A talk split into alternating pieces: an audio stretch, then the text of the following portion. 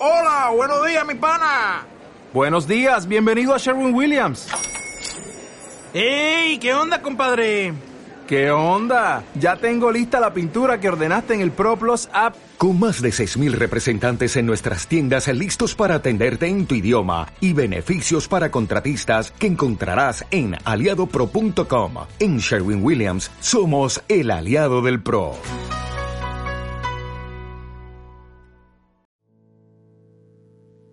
Entonces déjeme leerle la palabra Salmo 139, 17 al 24, los salmos escritos por el rey David. Dice lo siguiente, el rey David dice, cuán preciosos me son, oh Dios, tus pensamientos. Esto es una oración, acuérdense que los salmos son oraciones, son canciones, pero son canciones que el salmista las usaba para conversar con Dios, orar y expresarle su corazón a Dios. Y entonces usted va a ver diferentes etapas en este salmo. Mire a ver si usted las logra identificar, si no yo se las voy a ir desarrollando. Pero quiero que vea las rupturas en la narrativa. Dice así, cuán preciosos me son, oh Dios, tus pensamientos. Cuán grande es la suma de ellos. Si los enumeros se multiplican más que la arena, despierto y aún estoy contigo. De cierto, oh Dios, harás morir al impío. Apartados pues de mí hombres sanguinarios ¿Por qué blasfemias dices, dicen ellos contra ti? Tus enemigos toman en vano tu nombre. No odio, oh Jehová, a los que te aborrecen y me enardezco contra tus enemigos. Los aborrezco por completo. Los tengo por enemigos.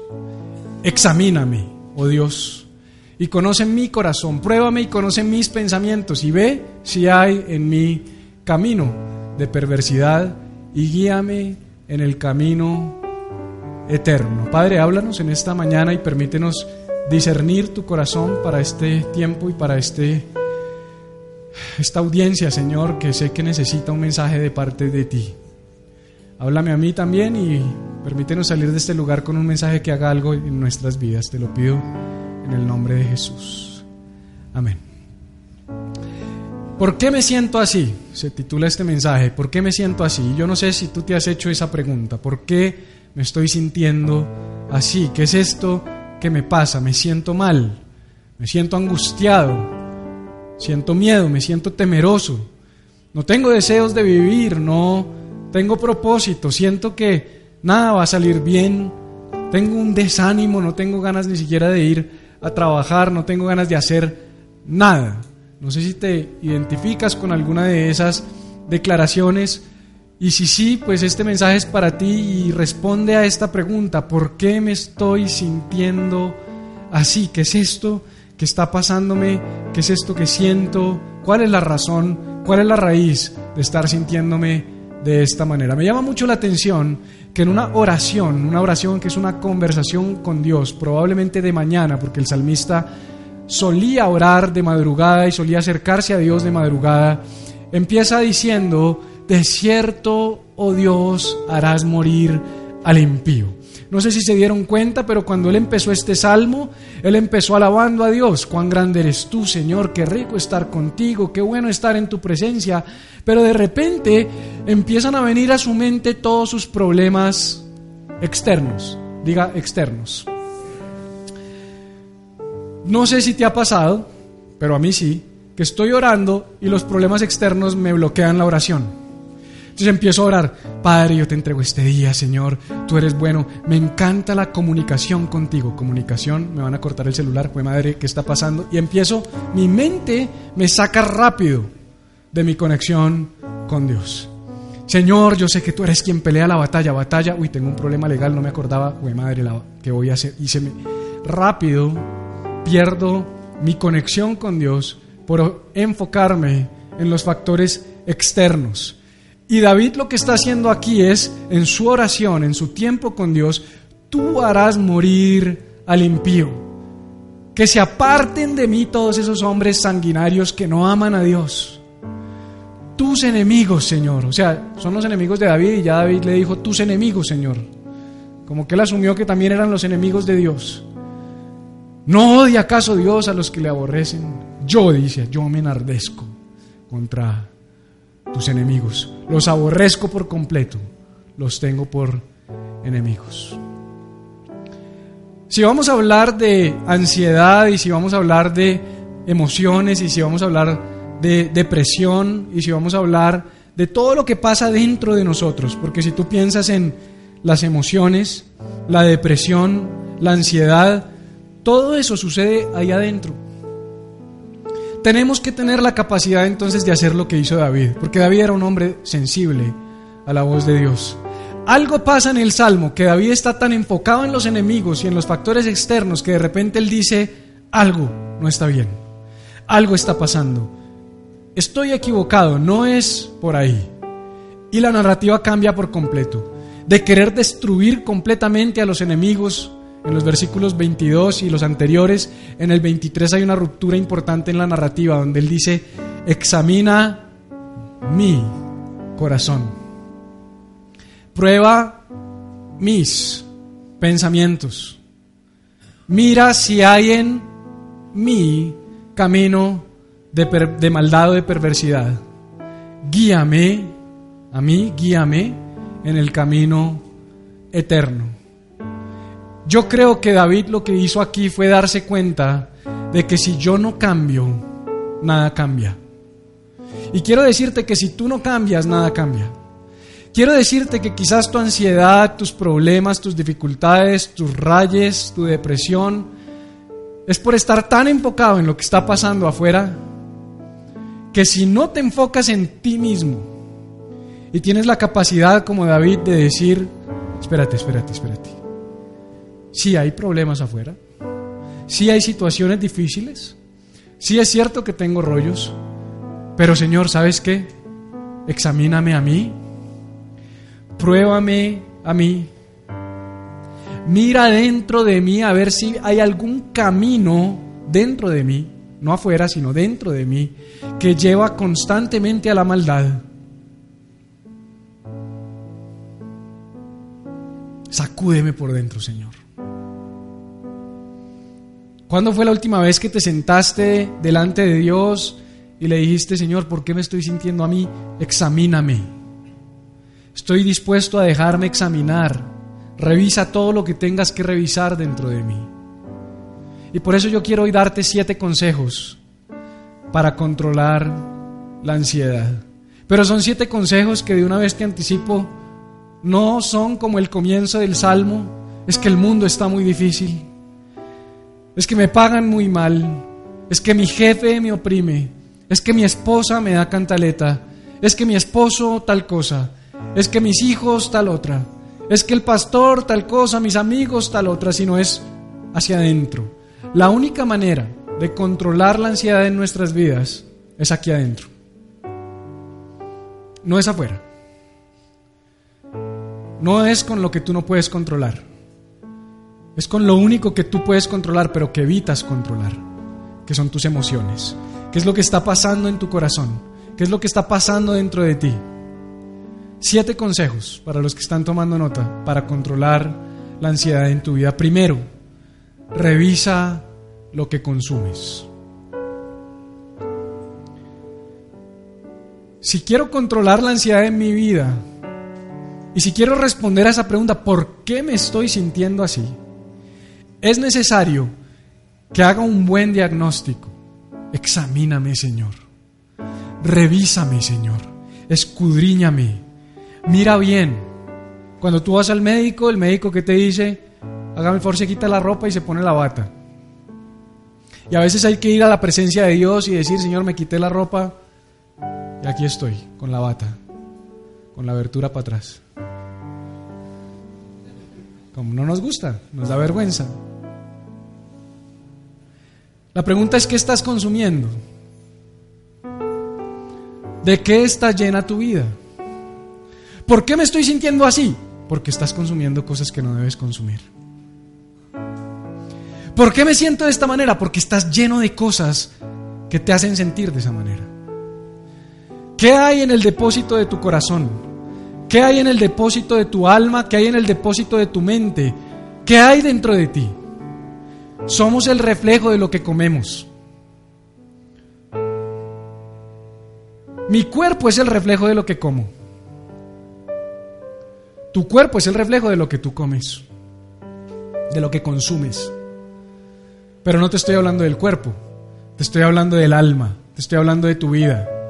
¿Por qué me siento así? Necesito ayuda, necesito alguien externo que me ayude. No, necesitas revisar qué estás consumiendo. Necesitas revisar qué estás metiendo dentro de tu alma, dentro de tu mente, dentro de tu corazón. Padre, dame paz. Es la oración de muchos.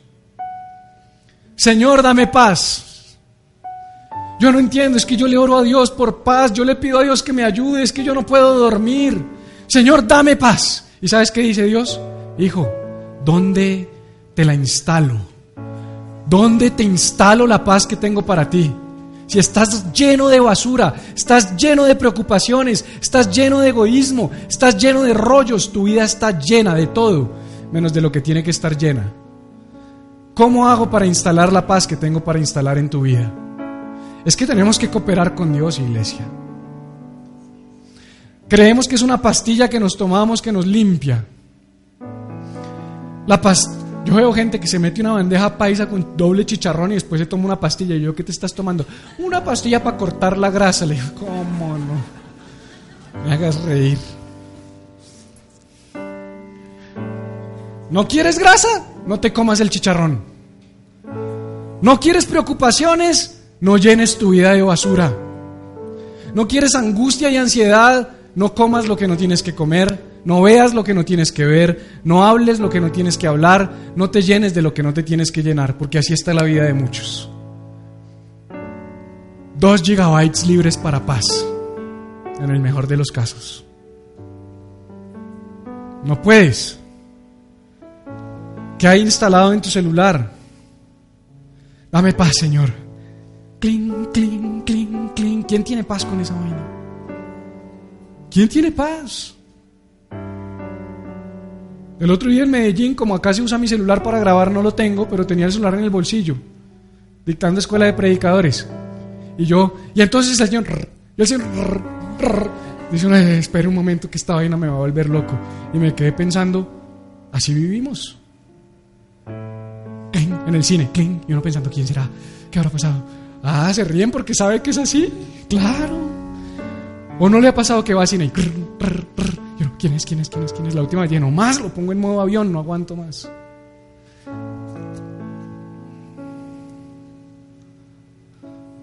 Es terrible. Mira, hay una función. ¿Quién tiene un iPhone por ahí? Hay una función. Se las voy a enseñar a todos. Es buenísima. Buenísima, una función. Dejas aquí oprimido y solo tienes que hacer eso y te da una paz que sobrepasa todo entendimiento. ¿No es verdad? ¿Cuándo fue la última vez que apagaste ese aparato? Pero estoy ansioso, estoy angustiado. Pues claro que estamos ansiosos. No estamos diseñados para ese nivel. No estamos diseñados para ese voltaje. Cinco o seis redes sociales, 40 notificaciones, correo, el jefe, el pastor, el líder, la iglesia. ¿Quién aguanta? Y después digo, pero ¿por qué estoy ansioso? ¿Por qué me siento así? Hay que revisar lo que consumimos, iglesia. Pero no solo te quiero hablar de lo que consumes. No solo me quiero enfocar en lo malo que consumes que te está llenando y que te está haciendo daño, sino te quiero hablar de lo bueno que no consumes. Revisa lo que consumes, no es solo revisa lo malo que estás consumiendo, sino es revisa lo bueno que no estás consumiendo. ¿Cuándo fue la última vez que te sentaste a leer la palabra de Dios? Si el último versículo que leíste fue el que hace ocho días se te leyó en la iglesia, estás frito. Si el último pasaje que llegó a tu vida fue el que le prediqué hace ocho días, estás fregado. Nuestra tarea es alimentarnos de cosas que nos nutran. No es la pastillita que quema la grasa, es la comida saludable. Muchos cristianos están muriendo de inanición espiritual. Y es imposible que Dios haga algo en tu vida si no te alimentas correctamente. Cuando empecé a ir al gimnasio hace varios años y empecé a, a cuidar mi cuerpo, porque cuido mi cuerpo y predico de eso y hablo de la importancia de hacer ejercicio y de cuidar tu cuerpo y de comer bien. Me acuerdo mucho que el entrenador me dijo, usted puede hacer todos los ejercicios que usted quiera, pero si usted no come bien, no pasa nada. La clave está en la alimentación. La clave está en lo que usted come. Y yo quiero decirte, tú puedes venir a la iglesia, tú puedes venir a la reunión de 8, puedes venir a la reunión de 10 y te puedes quedar a la de las 12 si quieres. Puedes venir a Wildfire Nights. Puedes ver las prédicas nuevamente en YouTube. Pero si de manera sistemática, no como un evento puntual dos veces o tres veces en la semana, tú no nutres tu vida con el alimento correcto, es como ir al gimnasio a hacer los ejercicios, pero salir a comer todos los días chicharrón, con palomitas, con todo rico, con de todito barbecue y con Coca-Cola. No pasa nada. No pasa nada. Entonces el, instructor me dijo, haga un diario de comida. Necesito que registre lo que come. ¿Sabes por qué? Porque a veces estamos en ese modo tan automático que no nos damos cuenta de qué comemos. No, yo como lo que sea, a mí me da hambre y paro en la tienda y como una empanada. Listo, entonces me vas a anotar 10 a.m. empanada. Si desayunaste y te tomaste un tinto, tinto 7 a.m. 10 a.m. empanada. 10 y 35, mordisco de brownie del de la oficina. 10 y 40, mordisco de, porque si es gorrero, mordisco de, manzana. Sí, no hay nada más feo que un gorrero. ¿No? Yo soy de los que cuando me piden de las papitas, yo claro, coge y la aprieto. Pero no, no me deja. Coge, saca, dale, saca. No me gusta que gorrees, come. Entonces hay mucho gorrero espiritual. Que chuparrueda espiritual, no. Tú tienes que comer, tú tienes que comer tu propia comida, tú tienes que leer tu Biblia, tú tienes que tener tu tiempo con Dios, tú tienes que tener tus conversaciones con Dios, tú tienes que comprar tu comentario bíblico, tú tienes que nutrirte y empezar a vivir una vida donde tú tengas disciplinas espirituales, porque así como el instructor del gimnasio no hace los ejercicios por ti, el pastor no puede hacer los ejercicios espirituales por ti. Yo te enseño, soy un instructor espiritual te enseño cómo se hacen, tú tomas la decisión de ir a hacerlos de lunes a viernes. Entonces, así como a mí me tocó hacer un diario de comidita para entender y crear conciencia de lo mal que estaba y de cómo comía cualquier tipo de, basura, yo te invito a que tú empieces a hacer un diario emocional, un diario de lo que consumes en los que estamos haciendo el proceso de corazón saludable, que es nuestro proceso de 14 semanas de sanidad interior, los ponemos a llevar un diario de emociones todos los días. ¿Cómo, cómo te sentiste? ¿Qué eventos pasaron hoy que te alteraron? ¿Qué pasó?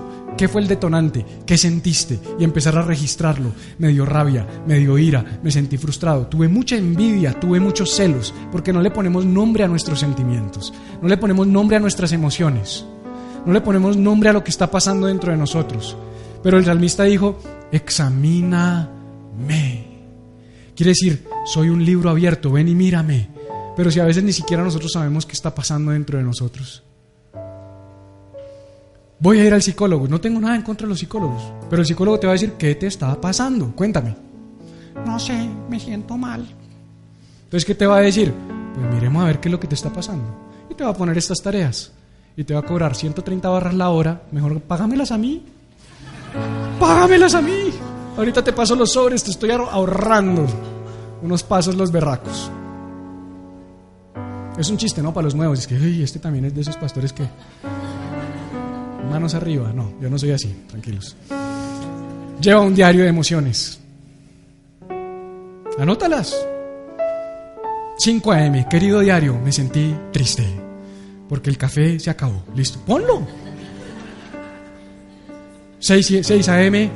Estoy rayado porque el Uber dijo que se demoraba 15 y se demoró 25. Y empiezas a hacer un diario y a identificar qué te detona, qué te lleva a ponerte así.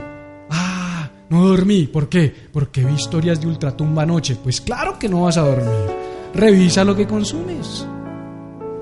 Pastor, tuve un sueño, ¿será de Dios? Pues cuéntame el sueño. Bueno, ¿y qué hiciste ayer? No, no, me vi esta de terror, vi esta, comí, me comí una bandeja paisa anoche. Yo me como una bandeja paisa anoche yo sueño el apocalipsis entero.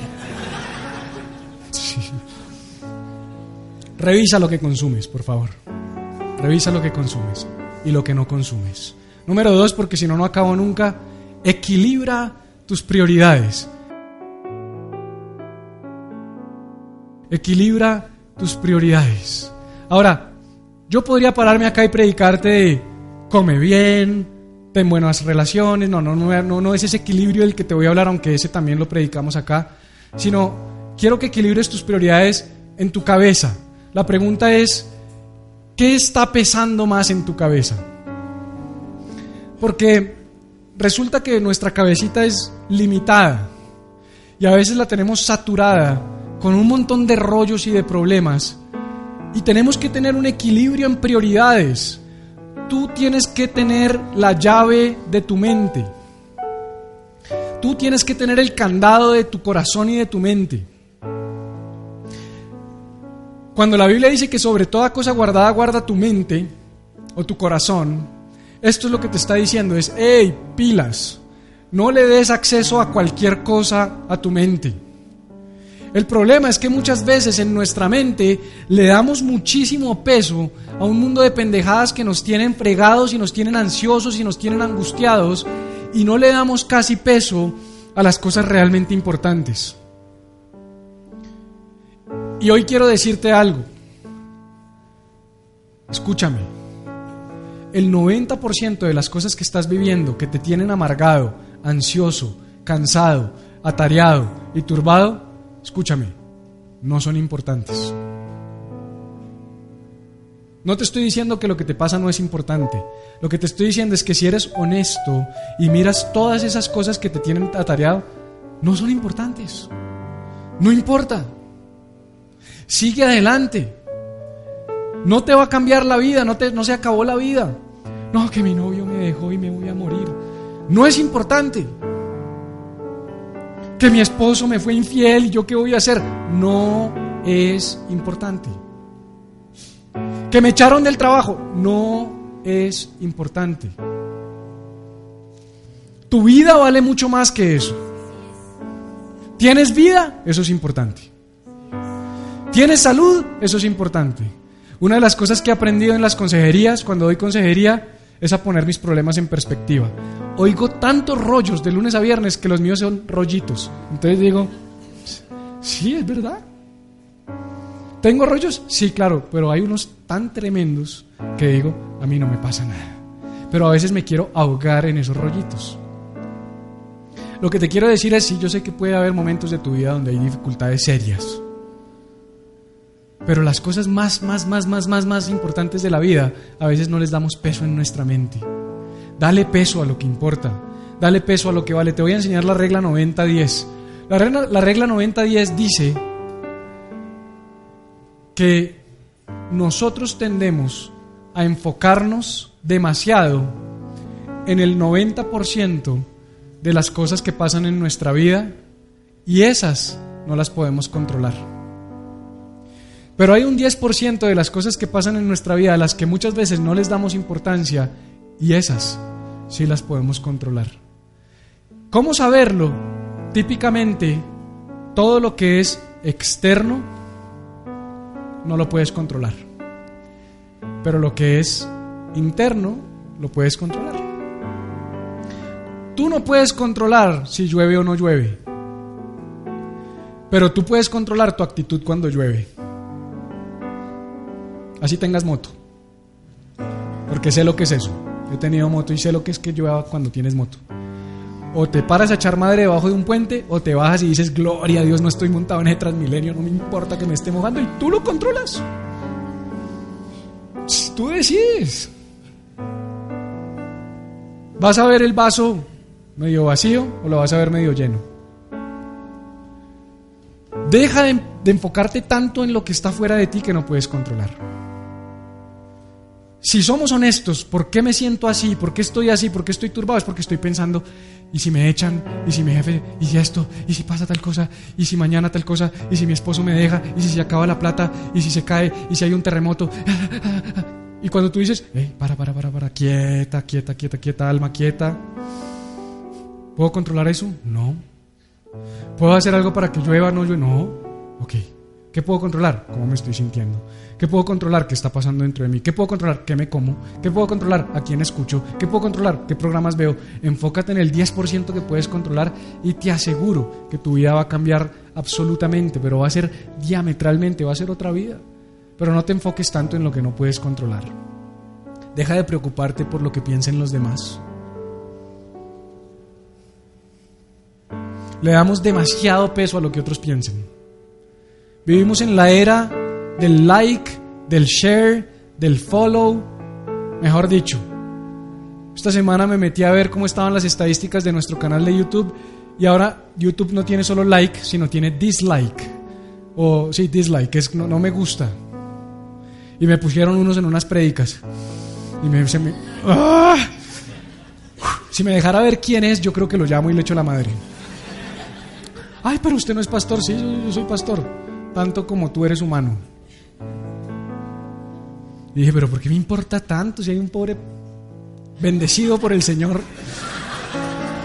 poniéndole no me gusta mis prédicas? Pero nos importa, sí nos importa, sí nos afecta. O sea, seamos honestos, esto es aquí a calzón quitado. Seamos honestos, nos afecta. Yo no te predico desde, no, es que yo ya dominé el arte de controlar la ansiedad, no estoy en el proceso, porque también estoy ansioso. Entonces estas siete son cosas que yo he aprendido para mí que las estoy poniendo en práctica.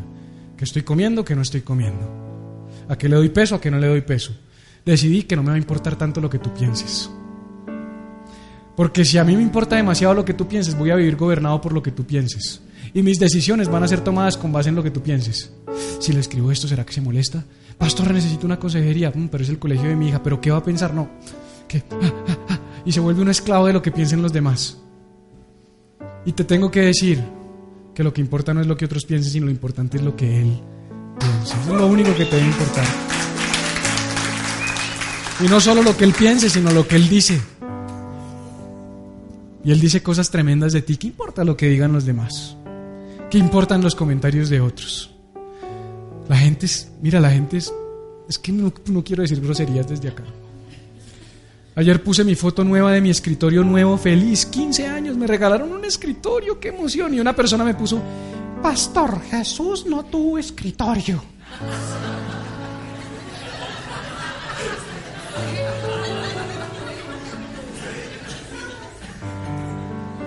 ¿Y sabes qué hace eso? Me amarga la noche. Entonces decidí que no le voy a dejar dar tanta importancia a esa vaina. Pero por eso estamos ansiosos, angustiados. Nuestra vida es un caos. Número tres, porque si no, no acabo.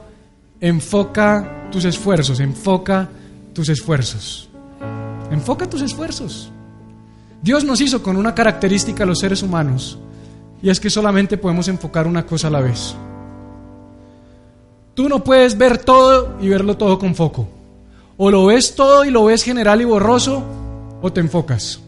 Y muchas personas están ansiosas porque están viendo todo lo que está pasando en su vida. Pero a veces Dios te dice, enfócate.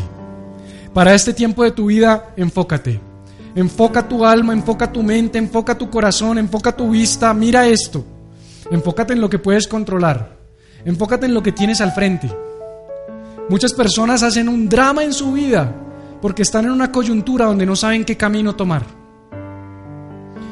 Y entonces la ansiedad y, esa, esa angustia interna viene porque estoy en esta Y. Y digo, no sé, izquierda, derecha. Y como no tengo foco, no sé. ¿Sabes qué te permite tomar decisiones en la vida? El foco. El foco es clave en la vida, amigos. Cuando tú tienes foco, foco es saber a dónde voy. Entonces las decisiones que tomo yo las filtro facilito. Pregunta, si cojo para allá, ¿me lleva a donde voy? No, pues no.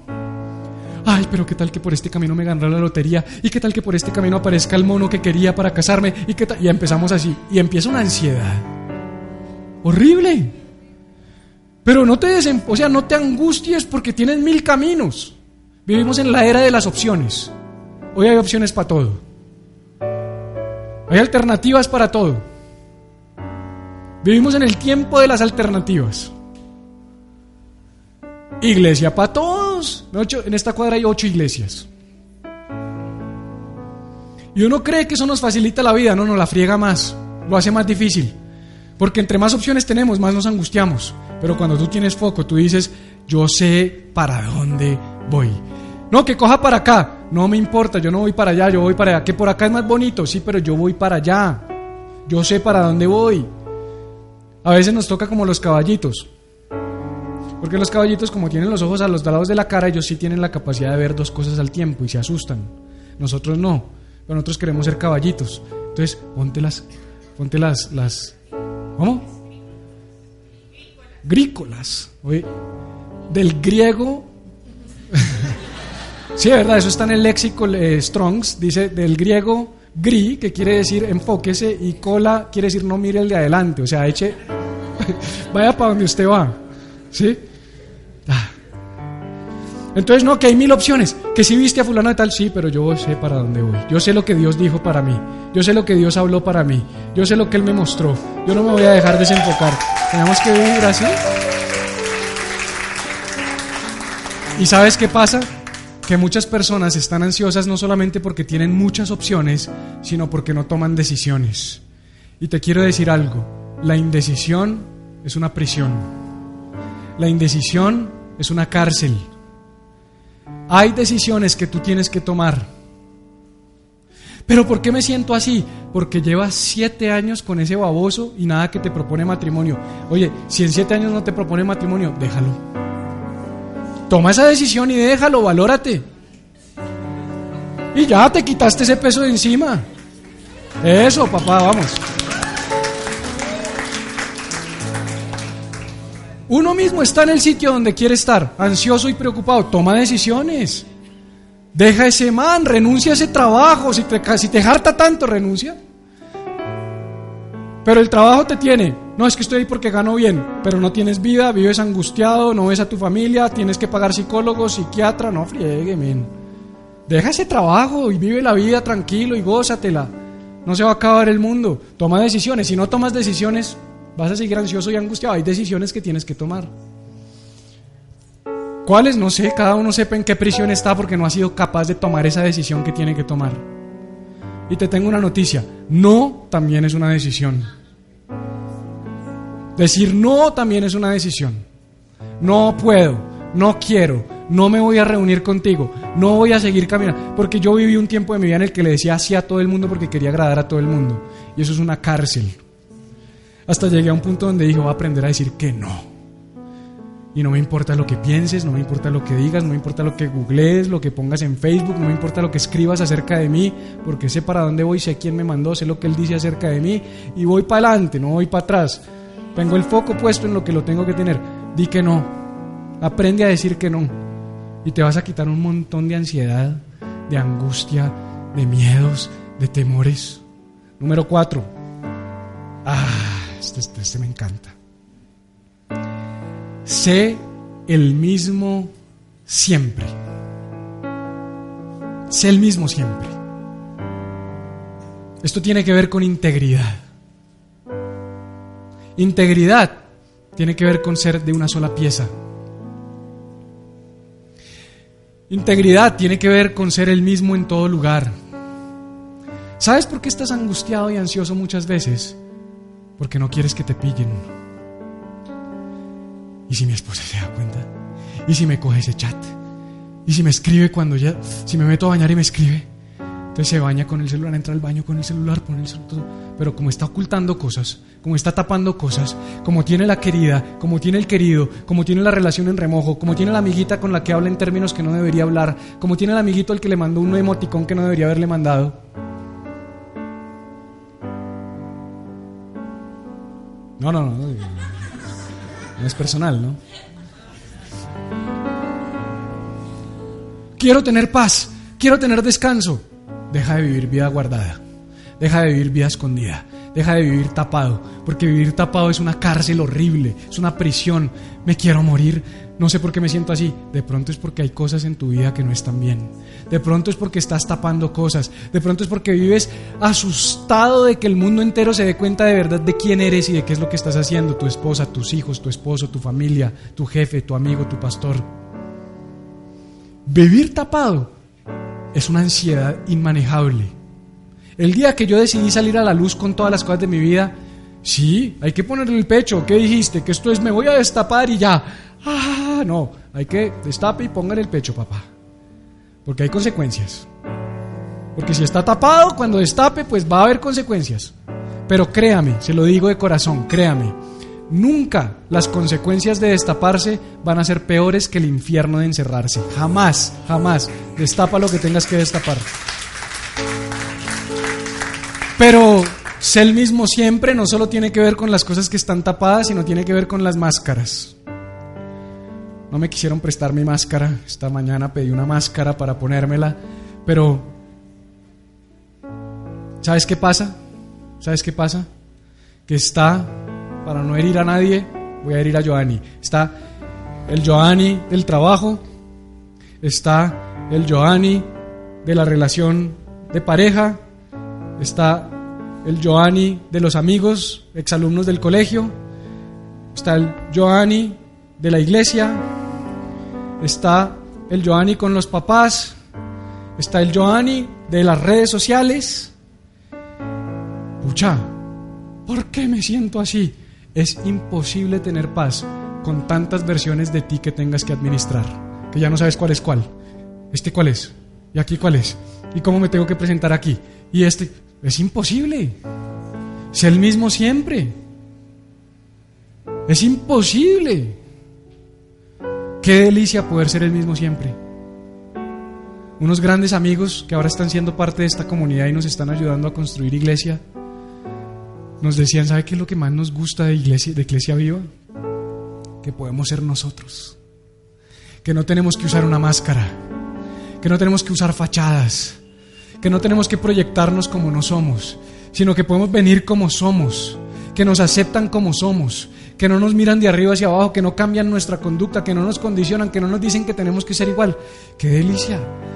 Y qué delicia que toda tu vida sea eso, que en la oficina seas uno y no que la gente diga, oye Carlos, yo sigo una iglesia en las redes y el otro día había un bajista, pero no puede ser tú, brother. ¿Tú vas a una iglesia? Sí, ¿por qué? No, pero eso, ¿iglesia qué? ¿Eso es iglesia 666 o qué es eso?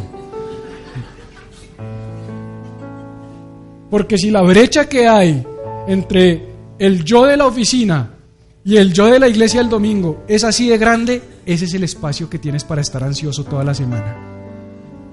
Pero si tú reduces esa brecha y entre menos versiones de ti existan, y seas el mismo con tu esposa, el mismo con tus hijos, el mismo con tus papás, el mismo con tus discípulos, es que así tiene que ser.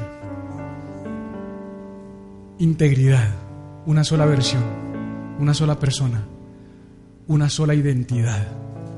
Y acabas por completo con la ansiedad que te gobierna. Número 5, replantea tus motivaciones, replantea tus motivaciones, tus intenciones.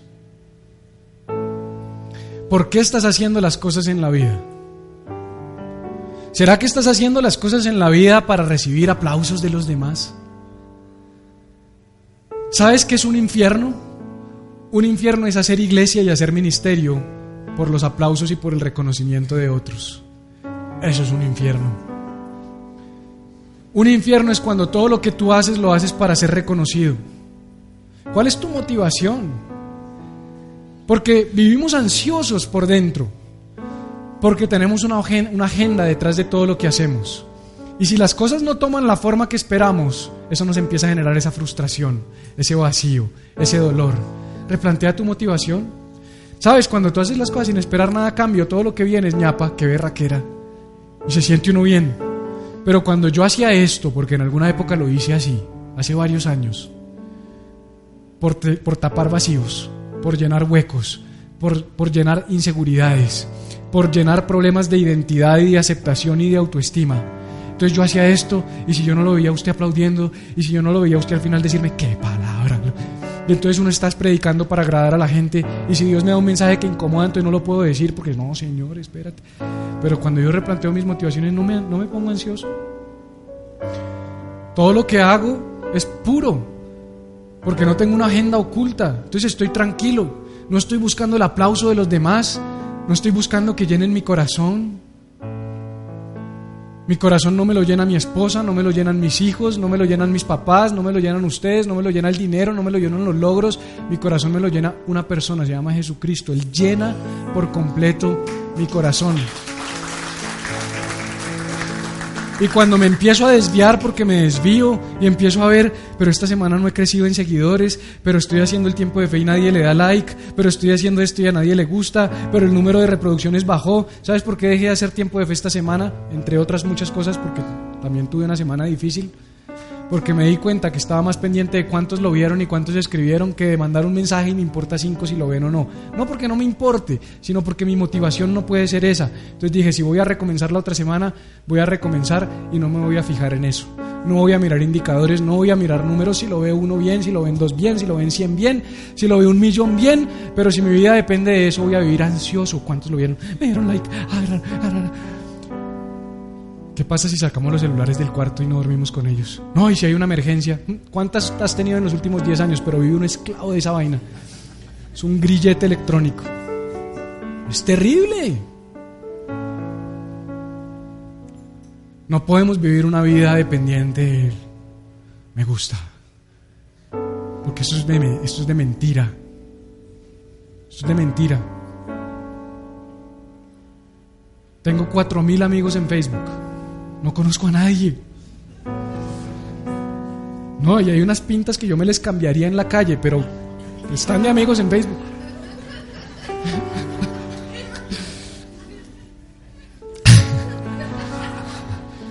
Sí, entonces me pone ansioso, digo, ¿qué tal que...? Y esa gente conoce a dónde vivo y mis hijos. No, no, no, me pongo ansioso, pues no sé si cerrar esa vaina, que pero uno ansioso. ¿Cuál es la motivación de aceptar cuatro mil personas que ni conozco?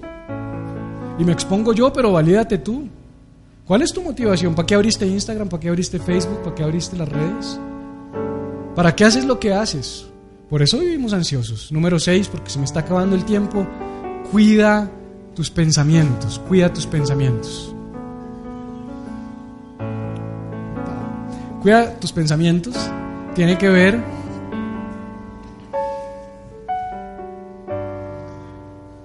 Es que es tremendo, porque mira,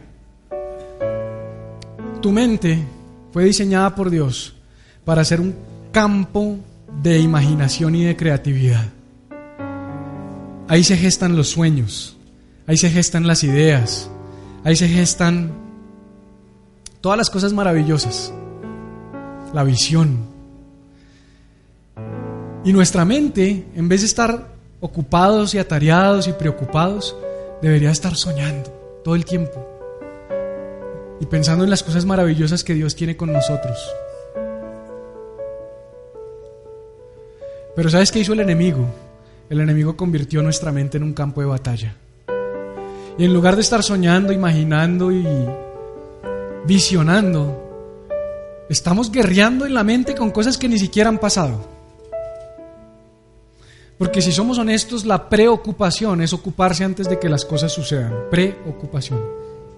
Y tú no estás llamado a preocuparte, sí a ocuparte. Pero fíjate que el 90-10 ¿qué es? Es preocuparme en el 90 en vez de ocuparme en el 10 que sí me tengo que ocupar. Cuando deberíamos estar ocupados en visionar, en planear, en tener estrategias, en todo lo que Dios tiene para nosotros, estamos preocupados en un montón de cosas que no podemos controlar.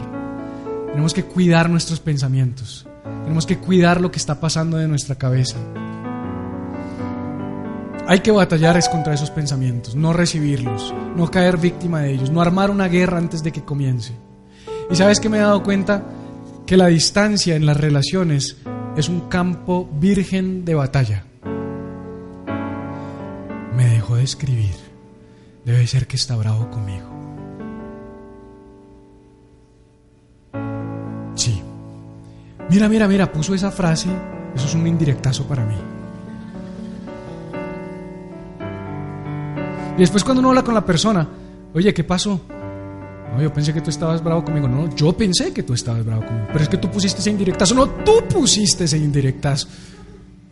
Cuando a veces solo basta con decir, hola Joanny, men, tengo algo en mi corazón, siento que estás bravo conmigo. ¿Pasó algo? No, para nada. Tenía una semana dificilísima. Estoy pasando por un problema tenaz. y tenía todas las ganas de llamarte, pero no he podido. Wow, men, gracias. Y acabaste una guerra que pudo haber durado una semana en tu mente y tenerte preocupado y angustiado. Asumir es un peligro. No asumas, llama. No asumas, pregunta. Pero no podemos dejar que esto se crezca, porque la mayoría de nuestros problemas son relacionales y nos tienen ansiosos y angustiados.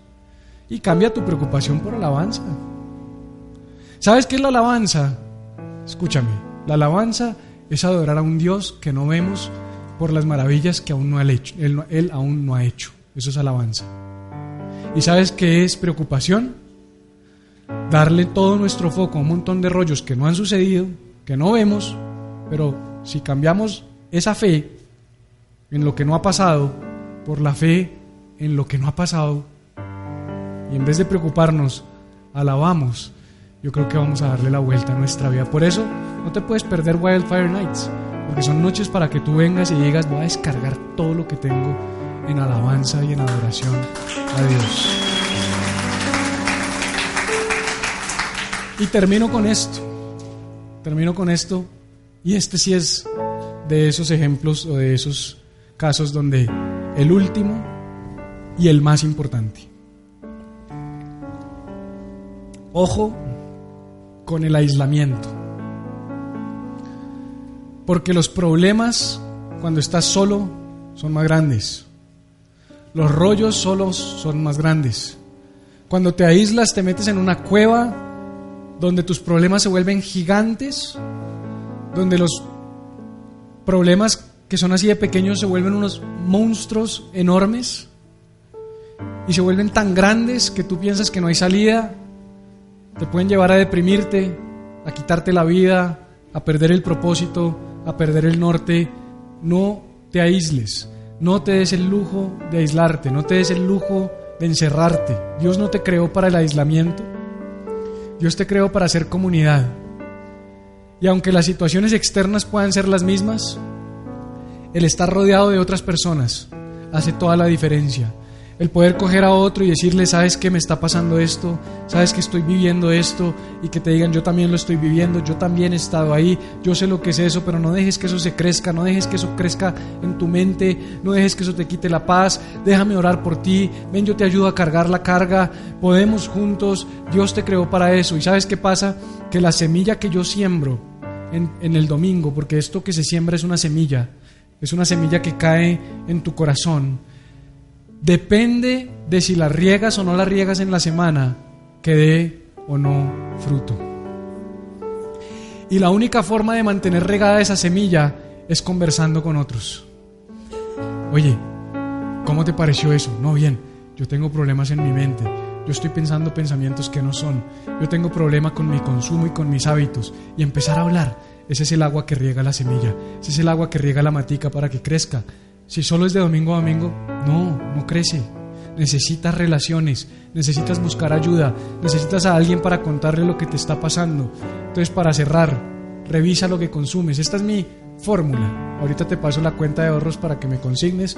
Revisa lo que consumes, equilibra tus prioridades, enfoca tus esfuerzos, sé el mismo siempre, replantea tus motivaciones, cuida tus pensamientos y por favor, ojo, con el aislamiento. Dios no te creó para estar solo. Te aseguro, te aseguro que si pones en práctica estas siete cosas, tu vida emocional cambia dramática, pero dramáticamente.